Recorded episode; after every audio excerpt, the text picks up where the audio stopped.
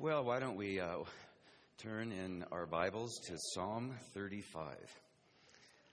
As we often do, we're taking a break from our verse by verse exposition of the book of Romans uh, to focus on ultimately on the table. And to do that, we're going to be looking in a, while, in a bit anyway at Psalm 35, starting in verse 1.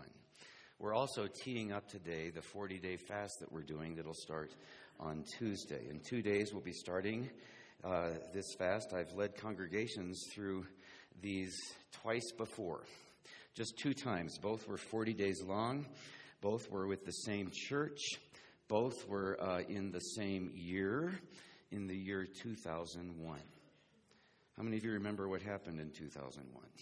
Well, a lot of things happened, right, in 2001, but the most important event was 9 11.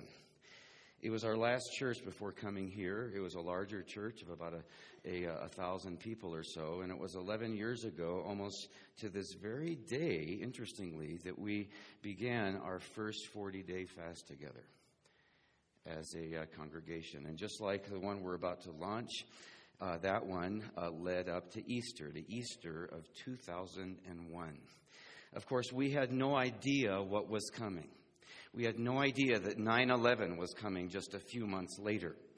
But I did know deep in my spirit that it was time to get serious. It was time to get serious about the spiritual forces of darkness that were uh, amassing all around us at that very time. Everyone thought we were out of the woods. I don't know if you remember back then. Y2K proved to be like a total non event, right? And so we were on with our life, on with eating, drinking, and making merry. Um, and, but, but something was stirring. Storm clouds were gathering in the heavenlies, though not many saw it. And so, as a body, uh, starting 40 days before Easter of 2001, we rose up against the powers of darkness, just like we're doing right now.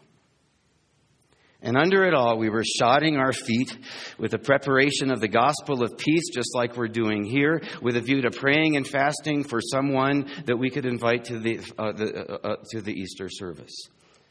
Well, needless to say, something was stirring. Five months later came 9 11.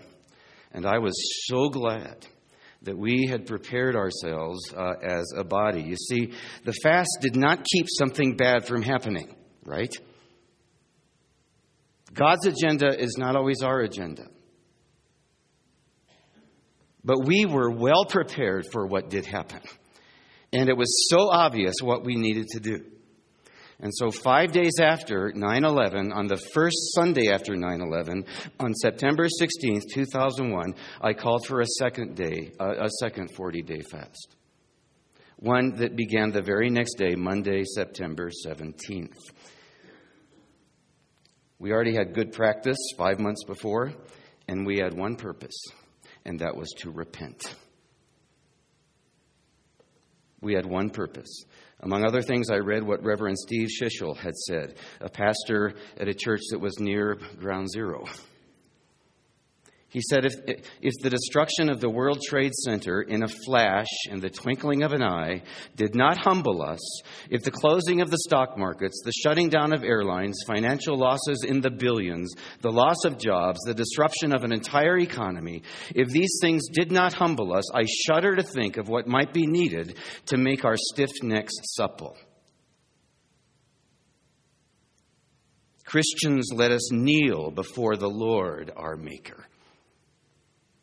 And so, as a congregation, we kneeled before the Lord our God, our Maker. I told our congregation that 9 11 was a shot across the bow, and that if we did not repent, God would bring down what the World Trade Center stood for, and that is our economy, the financial system.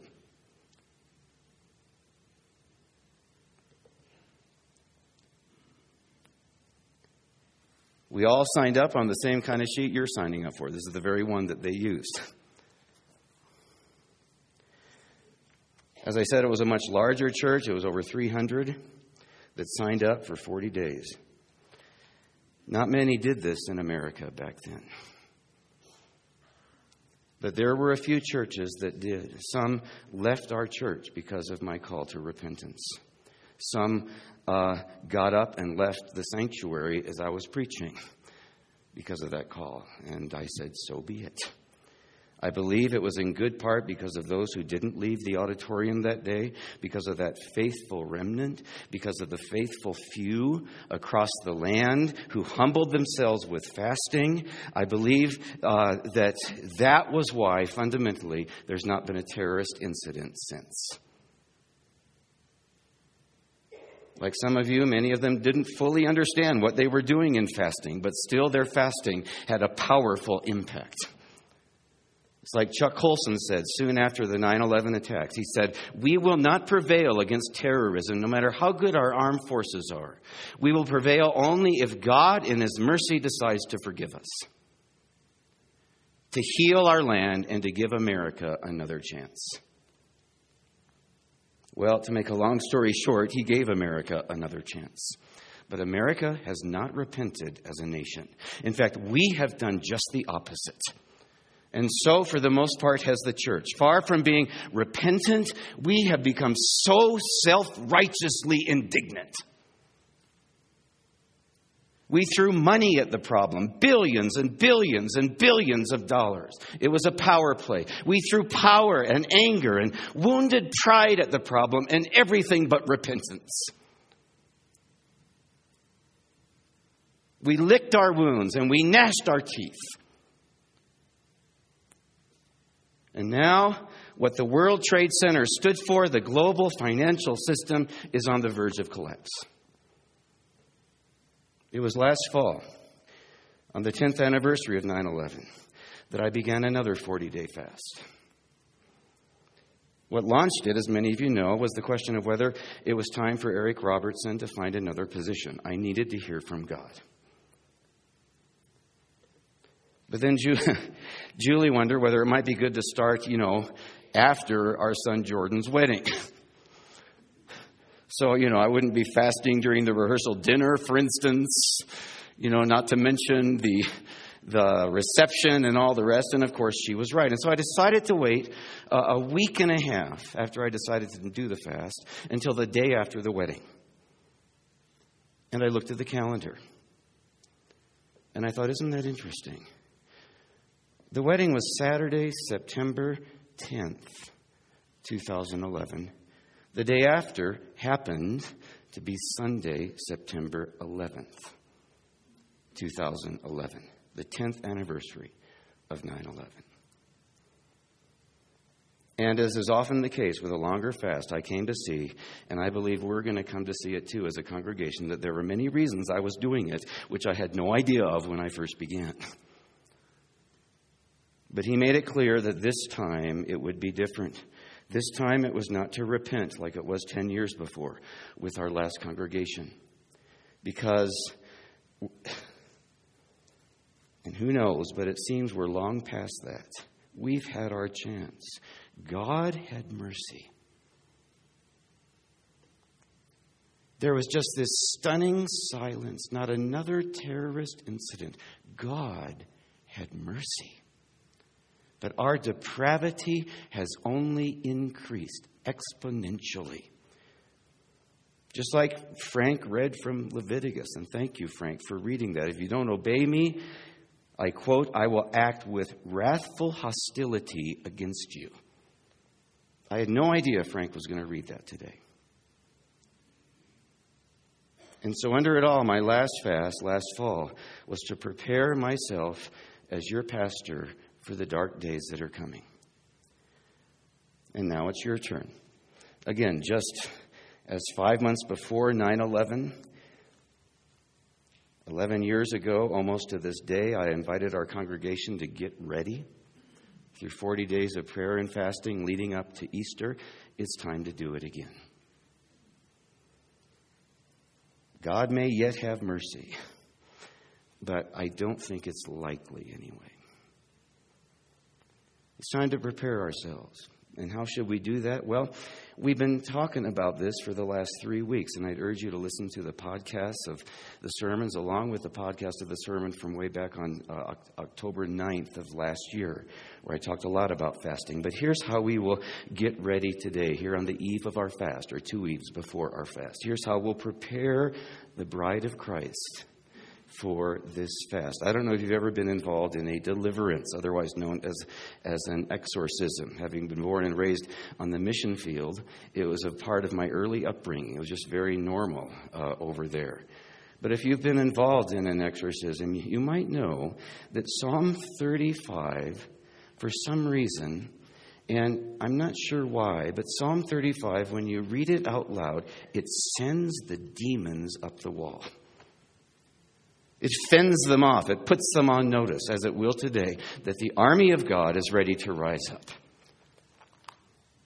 So, on this Sunday before we start fasting, which will begin this coming Tuesday again, we're going to kind of secure our perimeters as a body which you need to do in any uh, military operation. And we're going to be doing it by, uh, by, by, by putting a stake in the ground, the sword of his word, Excalibur. I'll put, it'll put the powers of darkness on notice. It'll drive them away from this body publicly, as we do every week when, when we teach through the Word of God, verse by verse. But this time it'll happen in a special way. And then for the next 40 days, uh, for the next 40 days, uh, we're going to hold them at bay by the spiritual warfare prayer that I've been, uh, we've been talking about. It's Psalm 35. And it's so powerful, in part anyway, because it's the word and it's prayer. It's the word of God and a prayer of David. And so as I speak it, I'd like you, as you feel led, to be praying it silently uh, with me and to make it your prayer too. David's talking about his enemies here. And when he, whenever he, as I uh, speak it, whenever he talks about them doing something or saying something against him, think about Satan and his demonic powers, which are just as much our enemies, which are just as much arrayed against us as David, David's enemies were arrayed against him back then. Paul says we struggle not against flesh and blood, but against the spiritual forces of wickedness in the heavenly places. And so Psalm 35 is a prayer ultimately against Satan and his demons. So let's secure our perimeter. Let's put them on notice by lifting the sword and by inviting the Lord of hosts to fight for us, like David does in Psalm 35, starting in verse 1. I don't know how many times I've woken up in the middle of the night in a cold sweat, praying this prayer Contend, O Lord, against those who contend with me. Fight against those who fight against me. Take hold of buckler and shield and rise up for my help. Draw also the spear and the battle axe to meet those who pursue me. Say to my soul, I am your salvation. Let those be ashamed and dishonored who seek my life. Let those be turned back and humiliated who devise evil against me. Let them be like chaff in the wind with the angel of the Lord driving them on. Let their way be dark and slippery with the angel of the Lord pursuing them. For without cause they hid their net for me. Without cause they dug a pit for my soul. Let destruction come upon him unawares, and let the net which he hid catch himself. In that very destruction let him fall and my soul shall rejoice in the Lord. It shall exult in his salvation. All my bones will say, Lord, who is like thee, who delivers the afflicted from him who is too strong for him, and the afflicted and the needy from him who robs him. Malicious witnesses rise up. They ask me of things that I do not know. They repay me evil for good to the bereavement of my soul. But as for me, when they were sick, my clothing was sackcloth. I humbled my soul with fasting, and my prayer kept returning to my bosom. I went about as though it were a friend or a brother. I bowed down mourning as one who sorrows for a mother. But at my stumbling, they rejoiced and gathered themselves together. The smiters whom I did not know gathered together against me. They slandered me without ceasing. Like godless gestures at a feast, they gnashed at me with our teeth. Oh Lord, how long wilt thou look on? Rescue my soul from their ravages, my only life from the lions. I will give thee thanks in the great congregation. I will praise thee among a mighty throng. Do not let those who are wrongfully my enemies rejoice over me, neither let those who hate me without cause wink maliciously. For they do not speak peace, but they devise deceitful words against those that are quiet in the land.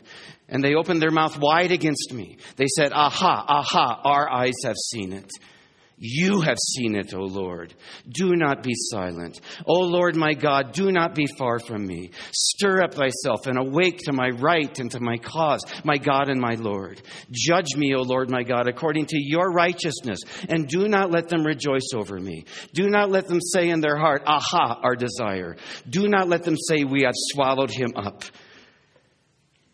Let those be ashamed and humiliated altogether who rejoice at my distress. Let them be clothed with shame and dishonor who magnify themselves against me. Let them shout for joy and rejoice who favor my vindication. And let them say continually, The Lord be magnified, who delights in the prosperity of his servant. And my tongue shall declare thy righteousness and thy praise all day long. And after I quote that in the middle of the night, I think the Prince of Darkness grim. We tremble not for him, his rage we can endure. Behold, his doom is sure. One little word shall fell him. Question Why can we be so confident that he's our salvation? That one little word shall fell him? That he is our salvation? Against all the forces of darkness? Answer is because of the blood, because of what we're going to be celebrating today. You see, that's the other thing. That is the other thing that drives them crazy. If you've ever been involved in a, a deliverance ministry, it, it's, it's literally like fingernails on a chalkboard when you talk about the blood of Christ. And so, the second way that we're going to secure our perimeter today is through the blood, which we, which we celebrate most powerfully, most memorably, of course, through communion. It says in Revelation chapter 12 that when the great dragon was thrown down to the earth, the serpent of old, who is called the devil and Satan, who deceives the whole world, when the accuser of the brethren has been thrown down, who accuses them before our God day and night, they overcame him by the blood of the Lamb. By the blood of the Lamb and by the word of their testimony, interestingly. Just like by the word of our testimony, we're going to be aggressive and active and go out there and win people, uh, pray and fast for people to come to the Easter service. By the blood of the Lamb and by the offensive word of their testimony. So the question is this Have you ever felt the power of the blood? Well, you did when you were saved. At least you experience the impact of that power. But even after being saved, we are, are, are sitting ducks without it. The Apostle Paul said that we've been justified through the redemption which is in Christ Jesus, whom God displayed publicly as a propitiation in his blood. Remember that? We studied it long ago in his blood. That is, God's wrath, he's saying, has been, and the big word that he uses is propitiated, expiated, which means God's wrath has been appeased. It is now like totally expired. His wrath against us, the only human problem that ever mattered, has been solved. Man's first need, said Martin Luther, is to find a gracious God. Under Maslow's hierarchy of needs, remember learning about that in high school or college?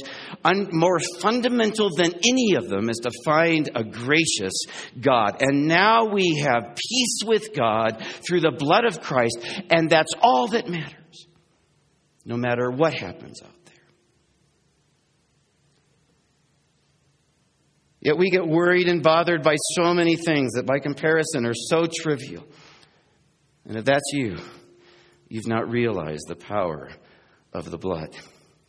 The Bible says that there is no peace for the wicked, that the wicked are like a tossing sea, but the righteous have an everlasting foundation. And yet, so often, even for those of us who are righteous in Christ, it feels like the foundation is falling out from underneath us, that we're on sinking sand, that all is lost. And if that's you, if you don't have peace through it all, that, that's like we sing, like a river glorious over all victorious, you've not realized the power of the blood.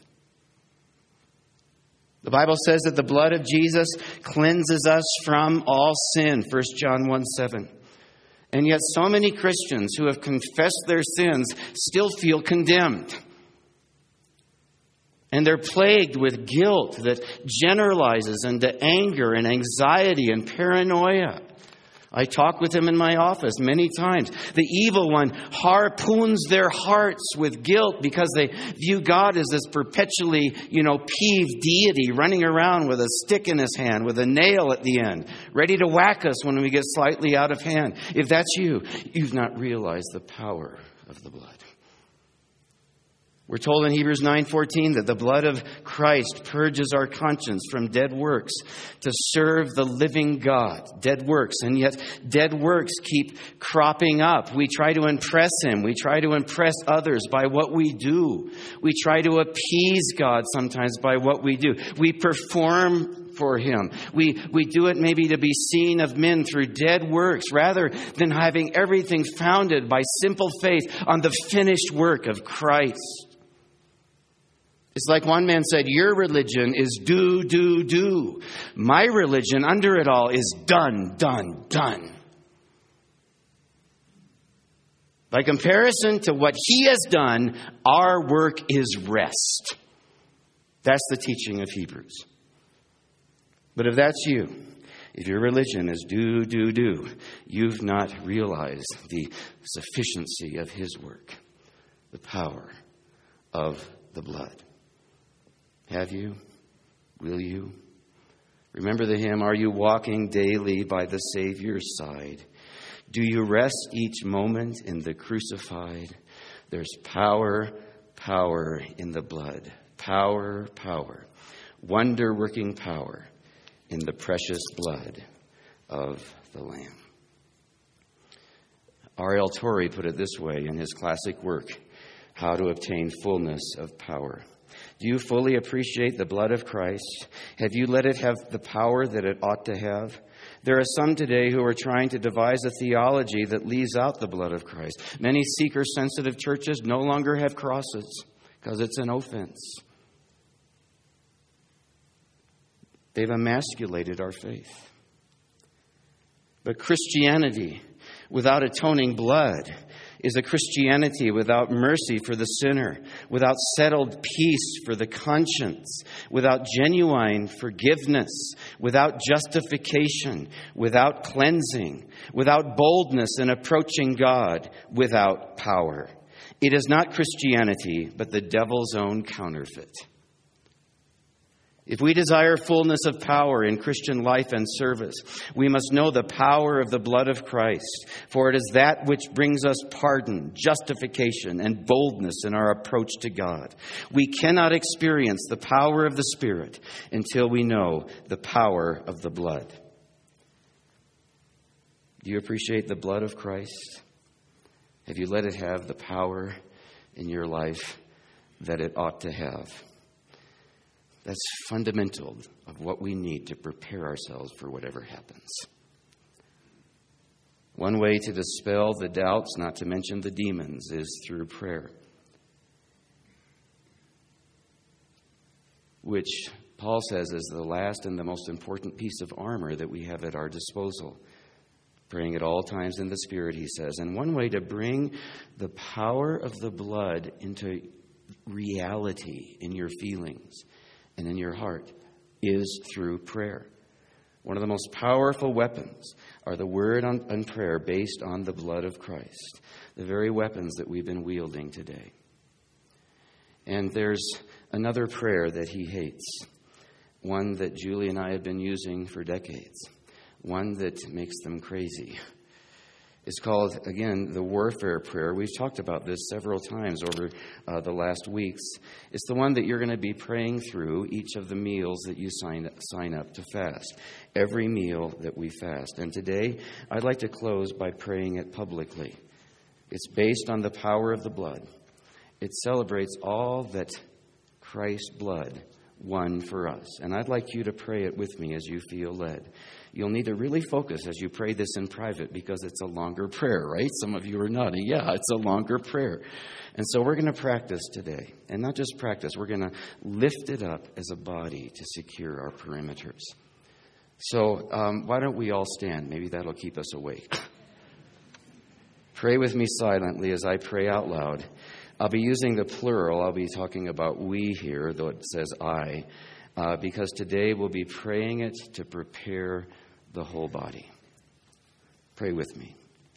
Heavenly Father, we bow and worship and praise before you. We cover ourselves with the blood of the Lord Jesus Christ as our protection. We surrender ourselves completely and unreservedly in every area of our lives to you. We take a stand against all the workings of Satan that would hinder us in our prayer life. We address ourselves only to the true and living God and refuse any involvement of Satan in our prayer. Satan, we command you in the name of the Lord Jesus Christ to leave our presence with all your demons. We bring the blood of the Lord Jesus Christ between us. Heavenly Father, we worship you and give you praise. We recognize that you are worthy to receive all glory and honor and praise. We renew our allegiance to you and pray that the blessed Holy Spirit would enable us in this time of prayer. We're thankful, Heavenly Father, that you have loved us from past eternity and that you sent the Lord Jesus Christ into the world to die as our substitute. We're thankful that the Lord Jesus Christ came as our representative and that through him you have completely forgiven us. You have adopted us into your family. You have assumed all responsibility for us. You have given us eternal life. You have given us the perfect righteousness of the Lord Jesus Christ so that we are now justified. We are thankful that in him you have made us complete and that you have offered yourself to us to be our daily help and strength. Heavenly Father, Open our eyes that we might see how great you are and how complete your provision is for this day. We are thankful that the victory the Lord Jesus Christ won for us on the cross and in his resurrection has been given to us, and that we are seated with the Lord Jesus Christ in the heavenlies. We take our place with him in the heavenlies and recognize by faith that all wicked spirits and Satan himself are under our feet we declare, therefore, that Satan and his wicked spirits are subject to us in the name of the Lord Jesus Christ. We're thankful for the armor you've provided. We put on the girdle of truth, the breastplate of righteousness, the sandals of peace, and the helmet of salvation. We lift up the shield of faith against all the fiery darts of the enemy, and we take in our hand the sword of the Spirit, the Word of God. We choose to use your word against all the forces of evil in our lives. We put on this armor and live and pray in complete dependence upon you, blessed Holy Spirit. We are grateful, Heavenly Father, that the Lord Jesus Christ spoiled all principalities and powers and made a show of them openly and triumphed over them in Himself. We claim all that victory for our lives today. We reject all the insinuations and accusations and the temptations of Satan. We affirm that the Word of God is true, and we choose to live in light of God's Word. We choose, Heavenly Father, to live in obedience to you and in fellowship with yourself. Open our eyes and show us the area of our lives that do not please you. Work in us to cleanse us from all ground that would give Satan a foothold against us. We do in every way stand into all it means to be your adopted children, and we welcome all the ministry of the Holy Spirit. By faith and in dependence upon you, we put off the fleshly works of the old man and stand into all the victory of the crucifixion, where the Lord Jesus Christ provided cleansing from the old nature we put on the new man and stand into all the victory of the resurrection and the provision he has made for us to live above sin. Therefore, today we put off all forms of selfishness and put on the new nature with its love. We put off all forms of fear and put on the new nature with its courage. We put off all forms of weakness and put on the new nature with its strength. We put off all forms of lust and put on the new nature with its righteousness, purity, and honesty. We are trusting you to show us how to make this practical in our daily lives. In every way, we stand into the victory of the ascension and glorification of the Lord Jesus Christ, whereby all the principalities and powers were made subject to him. We claim, therefore, in Christ ourselves as victorious with Him over all the enemies of our soul. Blessed Holy Spirit, we pray that you would fill us, come into our lives, break down every idol, and cast out every foe. Again, we cover ourselves with the blood of the Lord Jesus Christ and pray that you, blessed Holy Spirit, would bring all the work of the crucifixion, all the work of the resurrection, all the work of the glorification, and all the work of Pentecost into our lives today. We surrender ourselves to you. We refuse to be discouraged. You are the God of all hope. You have proven your power by resurrecting Jesus Christ from the dead. And we claim in every way this victory over all satanic forces in our lives. We pray in the name of the Lord Jesus Christ with thanksgiving. Amen. You can be seated. And we'll have the servers come forward.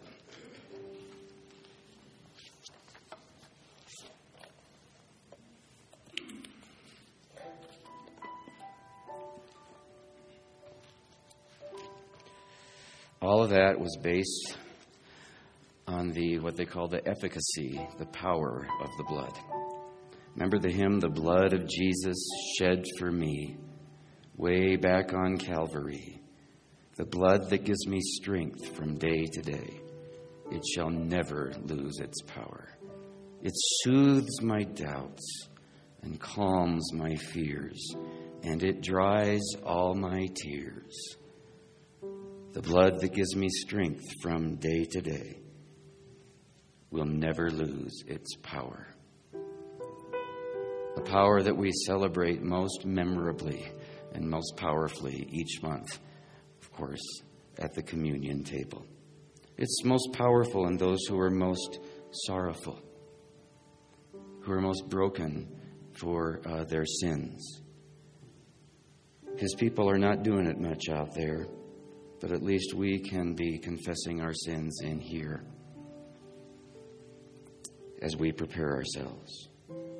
So now's the time to do that. Father, I pray that as we take into our hands what stands for the broken body of Christ, broken because of our sins, that the feel of this symbol against our body would stir our spirits and break our hearts to prepare us to really appreciate the blood that was shed. Help us now, by the power of your Spirit, to confess our sins, to come clean. In Jesus' name we pray. Amen.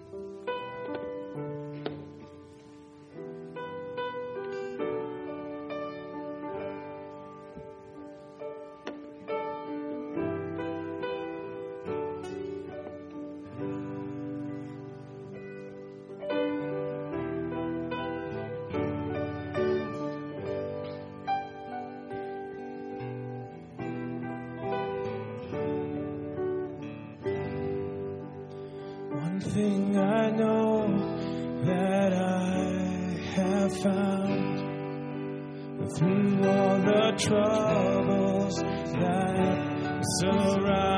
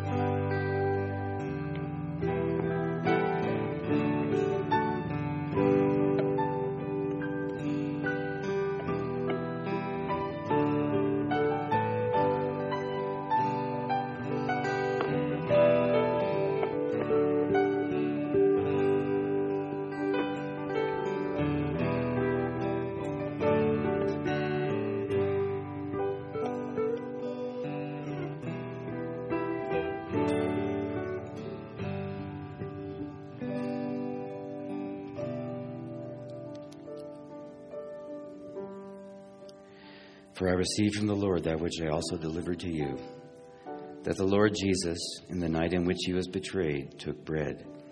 And when he had given thanks, he broke it and said, This is my body, which is for you.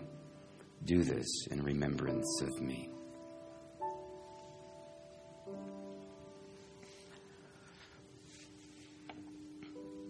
It's so simple. 1 John 1 9, if we confess our sins, he is faithful and just to forgive us our sins and to cleanse us from all unrighteousness. And why is that? 1 John 1 7, for the blood of Jesus cleanses us from all sin. Father, we do pray that as we take this into us, that it would stir our spirits and your spirit, and that you would make us clean as a body, so that the devil wouldn't have anything in us, so that your spirit wouldn't be quenched, so that we could go out of here, our feet shod with the preparation of the gospel of peace in power. We commit what we're about to you to, to do to you to that end. In Jesus' name we pray. Amen.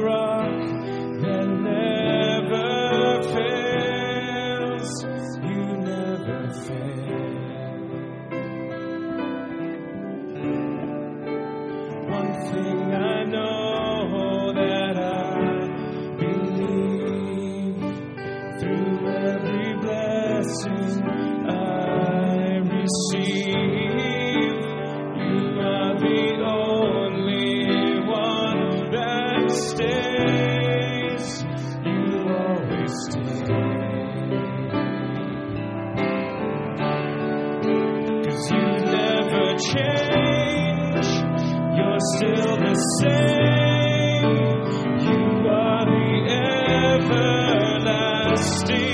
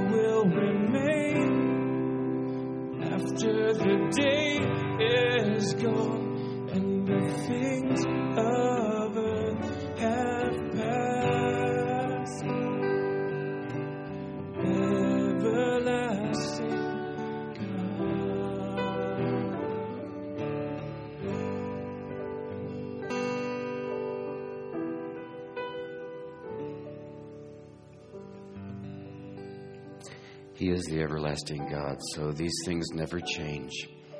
We are the ones who change. And He's still calling, Would you be free from the burden of sin? There's power in the blood. Would you, or vic- evil of victory, win? There's wonder working power in the blood. And to that end, the Apostle Paul says, In the same way, he took the cup also after supper, saying, This cup is the new covenant in my blood. Do this as often as you drink it in remembrance of me.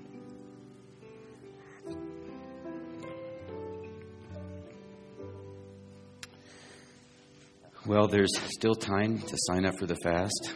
I'm rejoicing that every one of those 120 meals are filled several times over, so way to go. If you've not yet done it, or if you have questions, I'll be over there at the welcome table.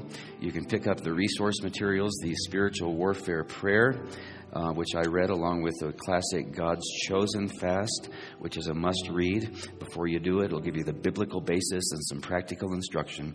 Remember, we're fasting for three things starting next Tuesday. One, uh, to, to win the victory over the spiritual forces that are arrayed against us, which is the issue far more than anything economic or political, through the spiritual warfare prayer. Second, uh, we're uh, uh praying for uh, an unsaved friend or an unsaved acquaintance that God, praying for their soul, fasting for their soul, that God would bring them to the Easter service. And then, third, an area in your life or in the life of a loved one where you really need a breakthrough, where it's now like a concrete wall and you've tried to blast through, you've tried to climb over, dig under, get around to the left or the right, and nothing works. Often that's a sign that it's time to fast. Not that He'll give you the kind of breakthrough you were looking for. Sometimes He does, sometimes He doesn't. But that's how you unleash God's power into that situation, and it will eventually have an impact. So, for those three things, we're going to be fasting together as a congregation. And if, not, if you've not already, I'd encourage you to join us. Why don't we stand together? In light of this, you can go into the world in peace. Your fundamental need has been satisfied. Have courage. Hold on to what is good. Honor all men strengthen the faint hearted, support the weak, help the suffering, and share the gospel. Love and serve the Lord in the power of the Holy Spirit. And may the grace of our Lord Jesus Christ be with us and through us all this week. Amen and amen. Thanks for coming. Have a great week.